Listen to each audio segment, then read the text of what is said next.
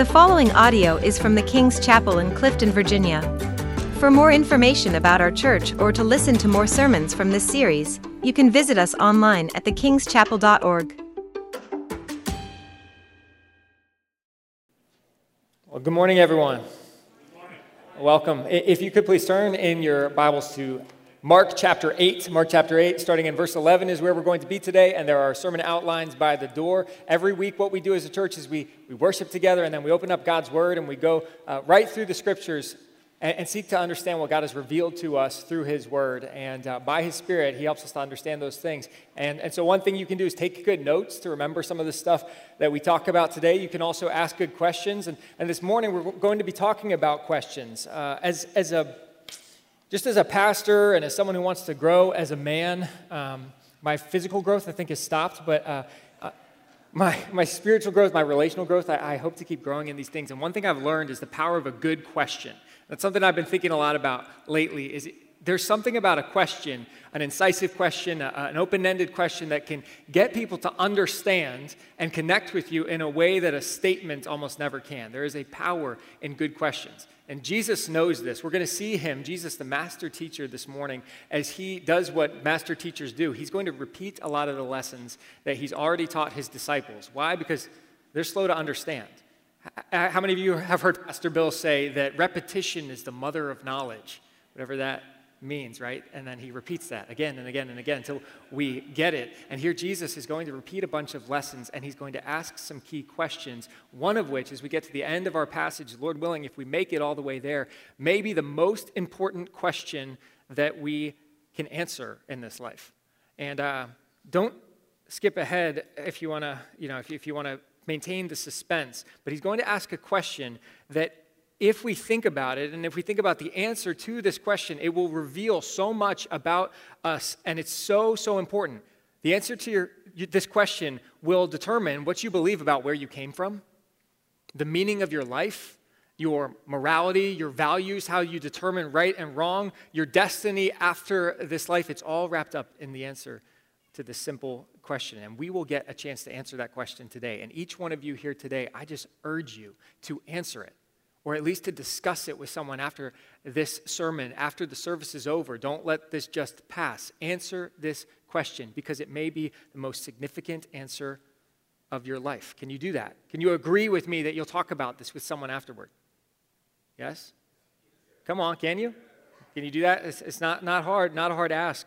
And it may be just the most critical moment of your life. Uh, today, we're going to cover more ground than we ordinarily do in the Gospel of Mark. We're going to be going kind of rapid fire through these passages and not able to spend a lot of time on each one of it because the way Mark, the, the Gospel writer, arranges this passage, it's little story, little story, little story, little story. They're all in, in rapid succession. And I think he's making a point. point, and he's making a point that reiterates a point that he's made in some longer stories leading up to this. And so, w- what we see in this is all very familiar to us. If you remember Mark 6 and Mark 7, Jesus has fed this great crowd of 5,000 men plus women and children. He's gone on a sea journey, actually walking out on the water to get in a boat with his disciples. He's, he's debated with skeptical uh, and hostile Pharisees who, who don't really understand what it means to be righteous as they're focused all on these externals and, and these outward things and not really concerned about their own hearts.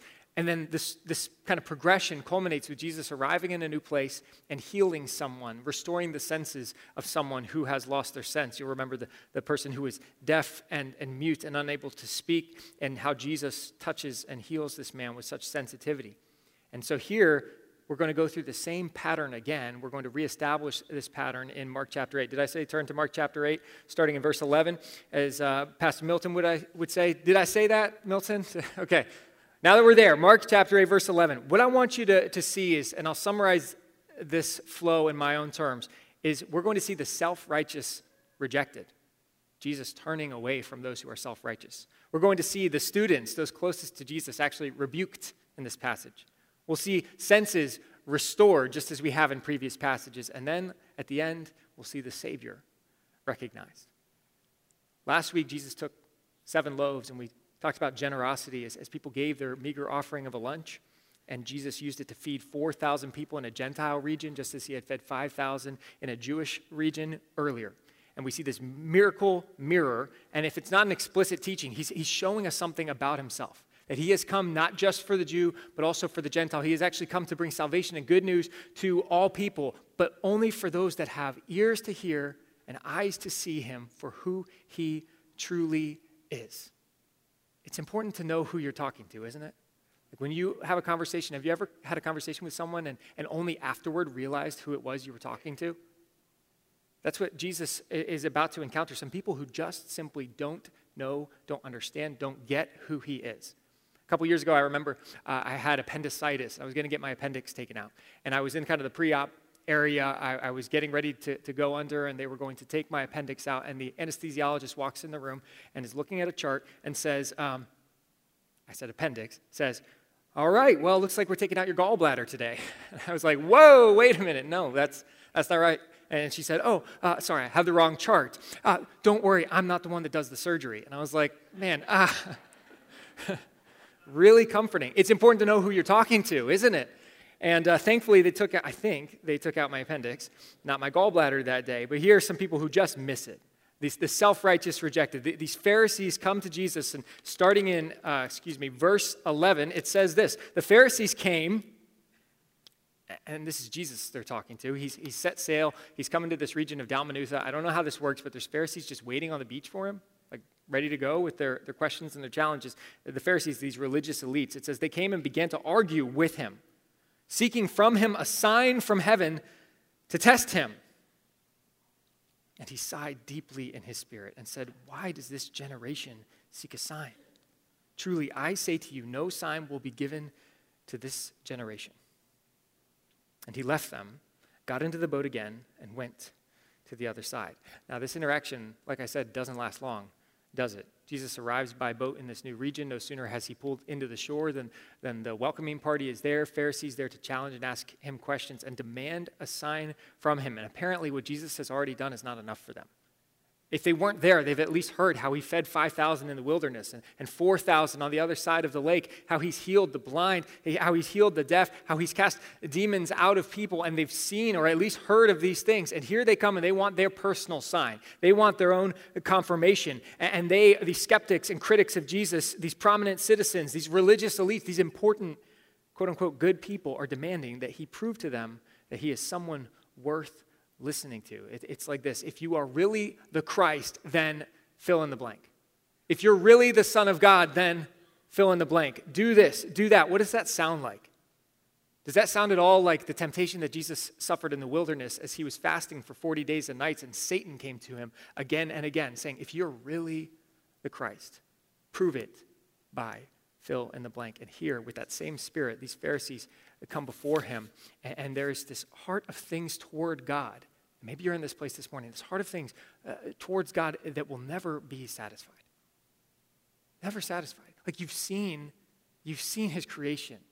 You, you've seen his goodness. Maybe you've even seen your need of him. Maybe you're listening online or you're here this morning and, and you're still thinking day after day, Jesus, if you're real, prove it to me.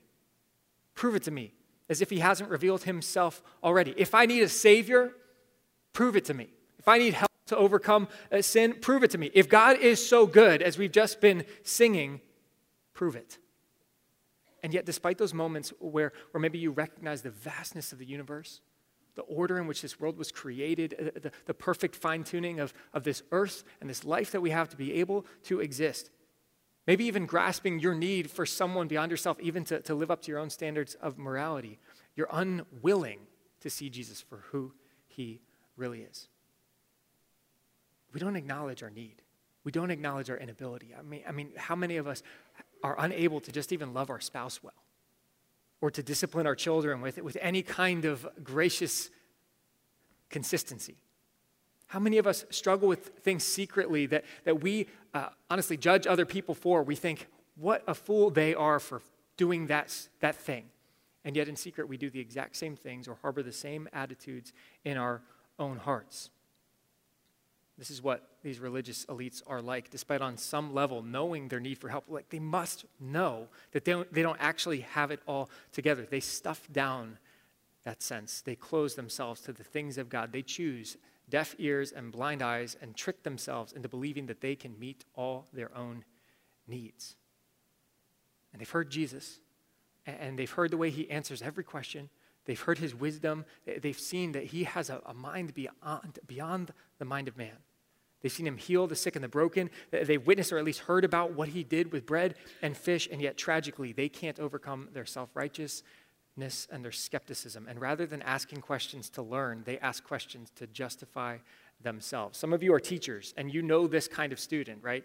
The kind of student who asks a lot of questions, but it's not because they're curious, it's not because they want to understand, it's because they want to win and they want to challenge you and they want to push you maybe you have a child like that anyone have a child like that don't raise your hand it's okay uh, but there are some that don't come with genuine curiosity or humility but rather they come with contempt and hostility always challenging. And jesus we've seen him. He is so full of compassion. He is gentle and lowly. He is welcoming the crowds of all kinds of people to himself. And here he looks at this gaggle of sign seekers on the beach and, and he just lets out a devastated sigh. I, I, picture Peter as he is describing this to Mark, as Mark is writing down this gospel, and, and he says, Everyone could see and hear Jesus sigh. Like he just looked at them and their questions, and it was like he had almost nothing to say. He just looked so disappointed. If they only knew who they were talking to, if they only knew who they were talking to. And Jesus could barely even speak. He just lets out this visible sigh, and then he looks up at them, and with fewer than 20 words, the conversation is over. He says, Why does this generation seek a sign? Truly, I say to you, no sign will be given to this generation. And he left them, got into the boat, and went to the other side. Can you feel at all the exasperation of Jesus in this moment? Like they have God in the flesh standing in front of them, and they can think of nothing better to do than to ask him trick questions, to put up their walls, and to, to justify themselves and ask for on demand miracles. But for Jesus, what, what we see is, he, I have to imagine he's, he's frustrated by this, in a holy frustration. But as he gets in the boat and as he, he pushes off with his disciples, it's one thing to be misunderstood by those that you already know don't like you, those that are hostile to you. Uh, but what we're going to see is Jesus is about to be misunderstood by those who are closest to him by those who have been ministering with him side by side for months and years. And, and this would bother you, would bother someone on a whole different level. Watch what happens next. Watch what happens in the boat with the close followers as, as we see the students rebuked. It says, verse 14, now they had forgotten to bring bread, and they had only one loaf with them in the boat. What's up with these guys? Like, this is the theme, right? They don't have enough bread. They never have enough bread. They're always forgetting the bread or they run out because uh, I don't know who's responsible for the bread. Probably Judas, and he's eating it when no one's looking. I don't know. But as they journey across the lake yet again, with, with hours to go, they're in the boat in the hot sun. It takes maybe three, four hours to get across the lake, and they're collectively hangry and annoyed that they, that they don't have lunch. Meanwhile, you get the sense that Jesus, he's in a, a, a totally different place. He's thinking about different things. You can almost picture him staring out across the water as the boat gently rises and falls, thinking about this interaction that he just had, this terribly disappointing discussion with these Pharisees, their constant demands, their, their hypocrisy. They're just missing it. And his mind is in, on deeper things. And as, as his disciples are, are doing what we do, squabbling about lunch, thinking about whether we're going to go to cookout or mission barbecue or whatever it is of, after church, his look is far off. And then he turns as he listens to them and he sternly addresses them with a statement that, that seems to come from the depth of his thoughts and his emotions. And he doesn't really give it a lot of immediate context. It says, verse 15, and he cautioned them, saying, Watch out. They all look at him suddenly. Beware of the leaven of the Pharisees and the leaven of Herod. Watch out. Beware. Jesus is suddenly very serious, very stern, and this message is kind of enigmatic. Like it, it's like, what does he mean? What is he talking about? When, when we hear that word leaven, some of you know what leaven is very well. Leaven is a, a symbol used in a variety of teachings in Scripture. It's actually used a couple of different ways. But what we know about it is that it's this small but powerful element that when you add leaven to the baking process, it gives rise to the bread. Um, if, leavening agents like yeast through a process of fermentation, or I don't really understand it. Someone explained it after the service how this, this works. But when you add it in just a very small quantity to a lump of dough, it will drastically change the nature and the outcome of, of and the structure of that bread. Is that true? Yeah? Yeah? Okay. And Jesus, it's not, he's not saying, I don't like risen bread. That's not what he's saying. That's not the point. Rather, he's using it as the symbol of subtle corruption that can come in almost undetected and can drastically change one's heart to become hardened, hostile, hypocritical. And the Bible is clear. It says that, that we are made for satisfying relationship with God. He has made us for Himself. And yet we each have this corruption that comes in that breaks our relationship with Him. The Bible describes this as sin. Now, when you hear a word like sin, maybe a lot of things come to mind. You think of the list of things you're not supposed to do, uh, like don't drink or smoke or cuss or, or wear your mask when you're driving by yourself in your car, Th- those kinds of things, right? You know, that's how I've actually thought about it for, for most of my life. It was this, this list of no nos, these things that we're not supposed to do. Um, but actually, I think Scripture defines sins that way, yes, but it also defines sin as a concept quite differently. It, it defines it as, as this, this permeating corruption that started with Adam and affects all of us, all of humankind ever since. It's not just a, a to not do list, it's more like a leaven a disease, a permeating leaven that, that comes in and alters our very nature. And as a result of sin, we choose ourselves constantly rather than choosing to serve and follow God. We rebel against God. Romans 3:23 says it this way. It says for all have sinned and fall short of the glory of God. We don't live up to his standards. We don't even live up to our own standards. We are born with a desire to choose ourselves rather than God. And more than the things that we do, at the core of our identity, we all say no to God and we all say yes to ourselves constantly and would do so for eternity apart from His intervention. That's the reason the world is so broken. We look around and we, we blame God constantly for why things are the way that they are. And the truth is, the things are this way because of sin in our hearts, because of this corruption in our hearts. And Jesus came on a rescue mission to save us from that. Now, I'm overstating. Obviously, you're like, you got all that from the leaven thing that Jesus said? No, I'm overstating what Jesus is saying here. But what he's warning against here is this leaven of, of, the Herod, of Herod and the Pharisees. He doesn't go into depth. He simply says, be on guard. Be on guard against these corrupting attitudes that can harden your hearts. Saying, don't get infected by this stuff.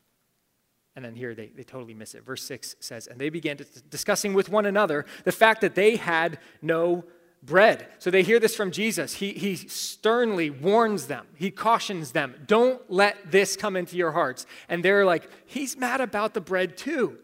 I told you we were supposed to bring the lunch. I don't know how this went down. They, they had baskets full of broken bread from the last place they went. So maybe they get out on the beach, they unload the bread. He has this brief discussion with the Pharisees and they leave. Somehow they left it all behind. And again, they are focused only on food.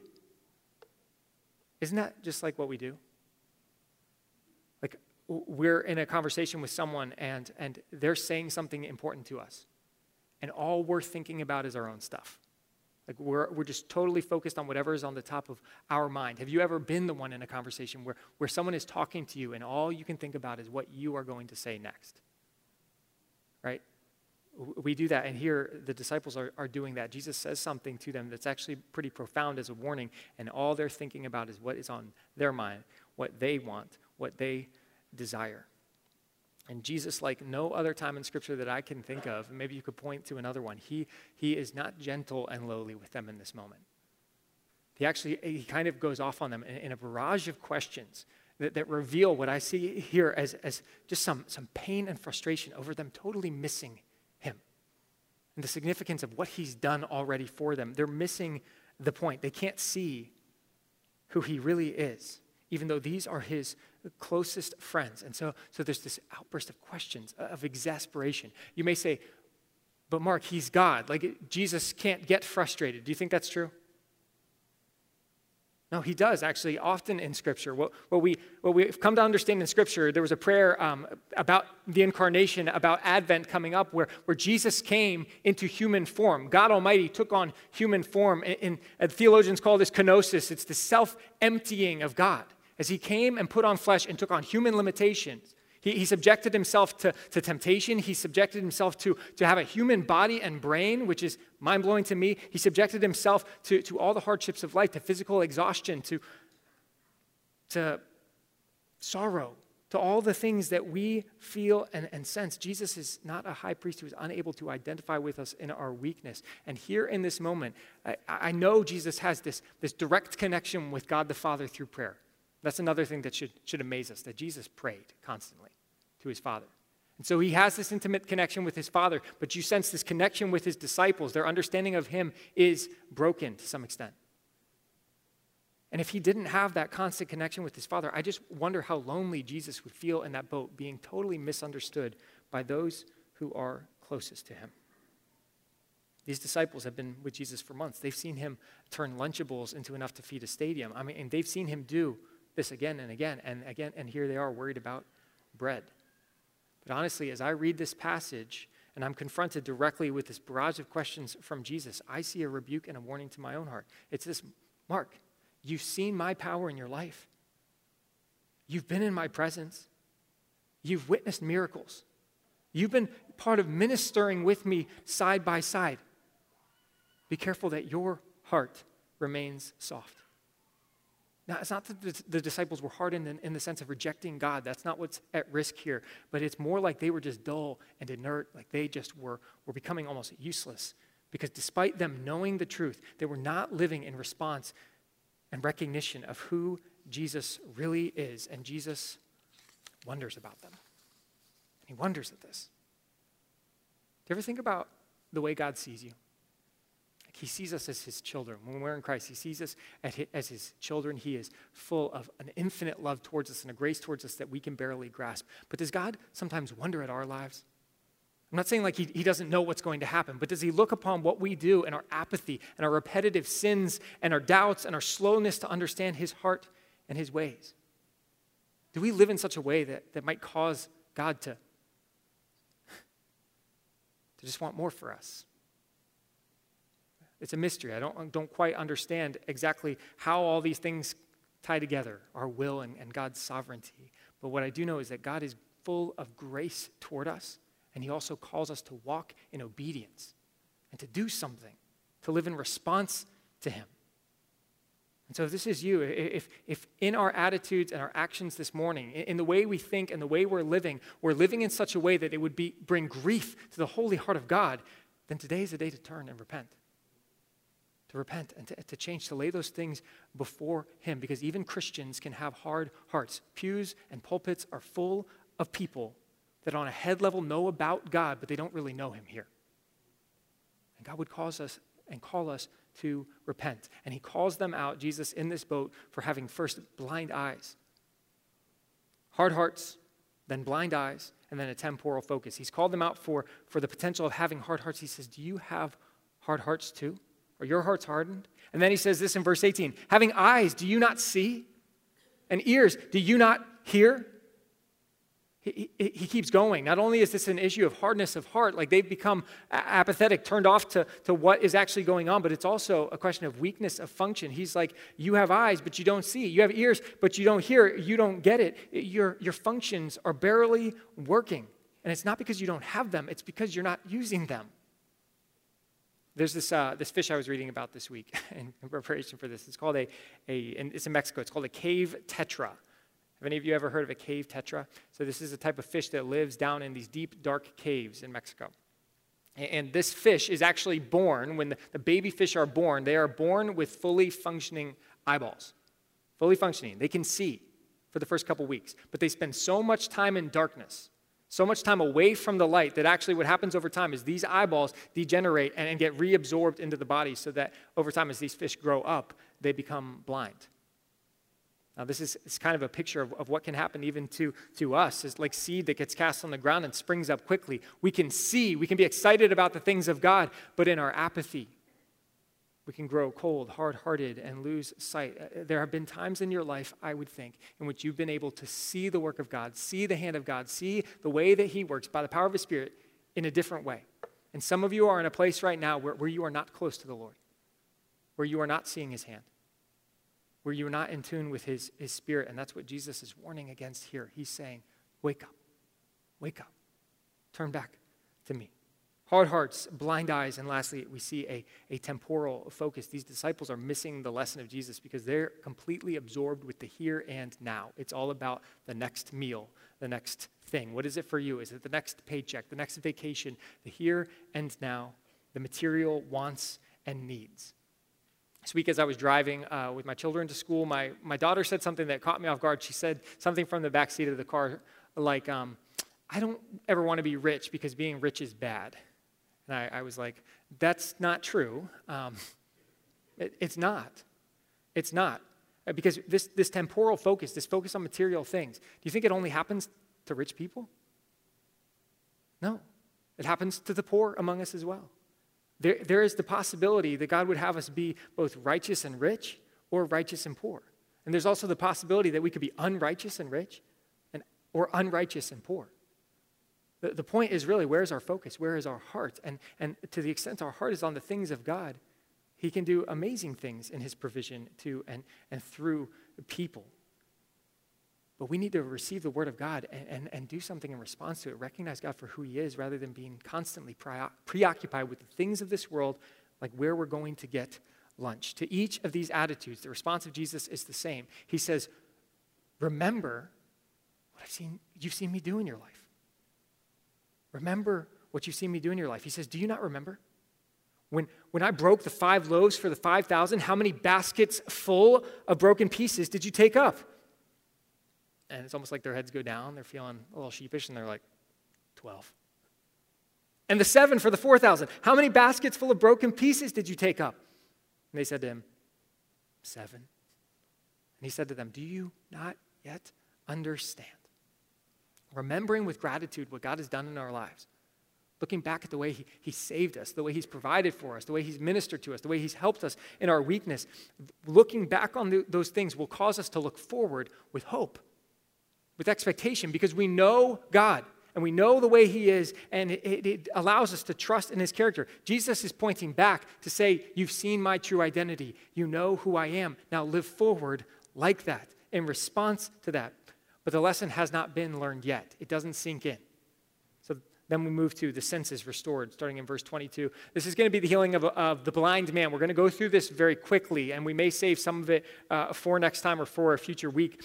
Um, I don't know, actually. PBJ, it's up to you. It's on you whether you want to, as, as, the consultants say, table it, um, circle back, and leverage next week to do a deep dive. Do you all know you talk like that? Like it's, it's ridiculous, okay? Um, Here he is in verse 22. The sense is restored. And they came to Bethsaida, and some people brought to him a blind man and begged him to touch him. And he took the blind man by the hand and he led him out of the village. Remember from a couple weeks ago when he healed the man who was deaf and mute, Jesus cares about people, not about performing. It's not about doing a sign for everyone else. He, he brings him away from the crowd, just as he did in the past, away from the frenzy of the crowd, to give this man his full attention and his full care. And when he had spit on his eyes, and laid his hands on him, he asked him, Do you see anything? Now, this is, a, a, again, a reinforcement of what we've seen in the past. Jesus communicates with this man in a way he can understand. The man will hear the sound of spitting, he will feel the touch of moisture, he'll know where it came from. And he'll know what's happening and what Jesus intends to do for him. We see that Jesus cares about tenderness, not technique. He, he, he individually responds to this man in a way that expresses his love and gentleness towards him. And it says, The man looked up and said, I see people, but they look like trees walking. They look like trees walking. I was talking to someone this week in our church that, that we've been praying for who's, who's dealing with the long recovery of an eye surgery. And it's really difficult to even imagine how how that must be. It's amazing what doctors can do now to restore sight, but sometimes the recovery process is really difficult. And he, I said to him something like, um, Are you able to see? And he said, Well, it's like looking through ocean water. Very similar to, to what this man is dealing with. I see people, but they look like trees walking. Then Jesus laid his hands on his eyes again, and he opened his eyes. His sight was restored, and he saw everything clearly. This is what Jesus wants for his disciples. He, he, they're seeing through fog. They're seeing his work, they're seeing who he is, but it's like trees walking to them. And here, as a picture to them, when they still don't get it, he lays hands on this man, and the man's sight was restored, and it says he saw everything clearly. What an amazing miracle. What a life changing moment for this man. And he sent him home to his village, saying, excuse me, and he sent him to his home, saying, Do not even enter the village. He doesn't want to make a big scene about this. I want you to notice this is just as an aside that in this one unique case, this healing of Jesus, the opening of the eyes of the blind, it actually happens gradually, not instantaneously. You often hear people talk about healing and prayer for healing, and it's like if it doesn't all boom happen all at once, then that's not the way healing worked in Scripture. And this ought to be an encouragement to us. As we pray for people, sometimes it won't happen all at once, but we keep praying, we keep pressing, we keep seeking God. And even better than that, this is a picture of the Christian life. Sometimes we make this mistake of thinking that it's all about just that moment of evangelism where, where someone prays a prayer and they respond uh, to Jesus, and that, that is the most significant moment. But there's something that happens once people come to Christ, and this is our, this is our task as a church, is to help people grow from that day into more clarity of sight, to, to more clearly grasp Jesus as revealed through his holy word. Paul says this. He's been a Christian for a long time, walked closer with the Lord, and uh, was more full of the Spirit in some sense than, than any of us. And Paul says it this way, looking forward to the resurrection. He says, For now we see in a mirror dimly, but then we'll see face to face. Now I know in part, my knowledge is, is limited. Then I shall know fully, even as I have been fully as we follow Christ, as we learn how to pray, as we learn how to read His scripture every day, as, as we abide in Him, as we connect to His local uh, church and, and serving and being in fellowship and community together, the idea here is that our eyes will progressively become clearer to see Jesus more and more for who He truly is. You see, the gospel uh, of grace is this I once was lost, but now I'm found. I was blind, but now I see. And this is how we enter into the Christian faith. But this gospel is so deep this word is so deep. The depths of, of Jesus we will never fully plumb. And, and so this is not just the entry to the Christian faith when we, when we step into that pool. No, it's actually the deep end. And as we grasp this more and more, we will see God's grace, His justice, and His love all the more. He is deep, deeper than we can comprehend. So we've seen this then. A satisfied crowd, a sea voyage, skeptics, slow students, senses restored, which brings us to the one key turning point in this Gospel of Mark. This is where it all hinges as a gospel, and it is this most important question as we come towards a conclusion, as we see the Savior recognized. Jesus went on with his disciples, verse 27, to the villages of Caesarea Philippi. And on the way, he asked his disciples, Who do people say that I am? After everything they've just been through. He says, Who do people say that I am? By the way, this is a great way to get feedback. If, if you're a, an employer and want to get feedback from your staff, be like, What do the other employees think about me? And then give people permission to actually share what they think under that cover. Jesus does this here. He says, Who do people say that I am? And they told him, John the Baptist. Like maybe John the Baptist wasn't actually beheaded, broke out of prison. Um, maybe the rumors aren't true. And, and so some people are saying, You might be John the Baptist. Others say Elijah. You'll remember Elijah the prophet was taken up to, to heaven in this chariot, uh, uh, and, and so maybe he could come back. He didn't actually die. So some people are saying Elijah would return. And others are saying one of the prophets, that prophetic office has returned, and, and, and now you and John are, are the new prophets in Israel. These are good guesses, I, I suppose. People are saying that he's this great teacher, that, that he has authority, but they're missing something else. And he asked them, verse 29, but who do you say that I am? Who do you say that I am? This is it. This is the question. This is the question that, that will radically affect uh, where you, your sense of where you came from, your morality, the meaning of your life, the destiny, where you're going after this life. The way you answer this question, it all rides on this. Who do you say that Jesus is? Is he just a prophet?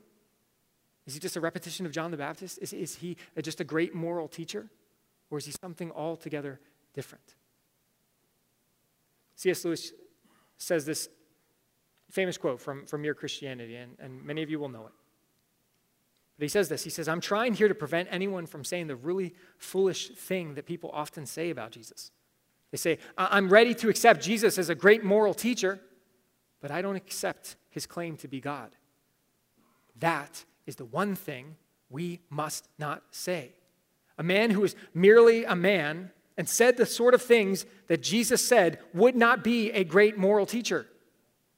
He would either be a lunatic on the level with a man who says he's a poached egg, or else he would be the devil of hell. You must make your choice. Either this man was and is the Son of God, or else a madman, or something worse. You can shut him up for a fool, you can spit at him and kill him as a demon, or you can fall at his feet and call him Lord and God. But let us not come with any patronizing nonsense about his being a great human teacher. He has not left that open to us. He did not intend to. There is no room for a casual response to Jesus. In Scripture, we see this clearly as he is ministering to these crowds, as he's doing these mighty works, and as he's eh, eh, battling in engagement with these religious self righteous we see that he's met with adoration, he's met with fear, he's met with, with terror, he's met with all kinds of different emotions, but the response to Jesus is never casual. Why? Because Jesus claimed to be God in the flesh, to come to take away the sins of the world. The incarnation, God with us. God with us. And if he claimed that, and if that's true, it changes everything absolutely everything. Is he crazy or is he the Christ? And he asked them, But who do you say that I am? Look how personal this question is. It's for you. Who do you say that Jesus is? Not about uh, what your parents believe, not about the fact that you were born in America. It's not about what the pastor believes about who Jesus says it is or your spouse. The Lord says, Look at me. Who do you say that I am? Who am I to you? And here we finally see the lesson sink in as Peter firmly grasps who it is that he has been calling Lord. Peter answered him, You are the Christ. You are the Christ. And he strictly charged them to tell no one about him. Who do you say that Jesus is? Don't let today pass without having a discussion about this with someone else. Whatever your answer to that question is at this point, begin to have that conversation about who Jesus claimed to be and who you understand him to be today. Because today may just be the day that your heart is softened, your eyes and ears are opened, and you begin to see the eternal beyond the temporal.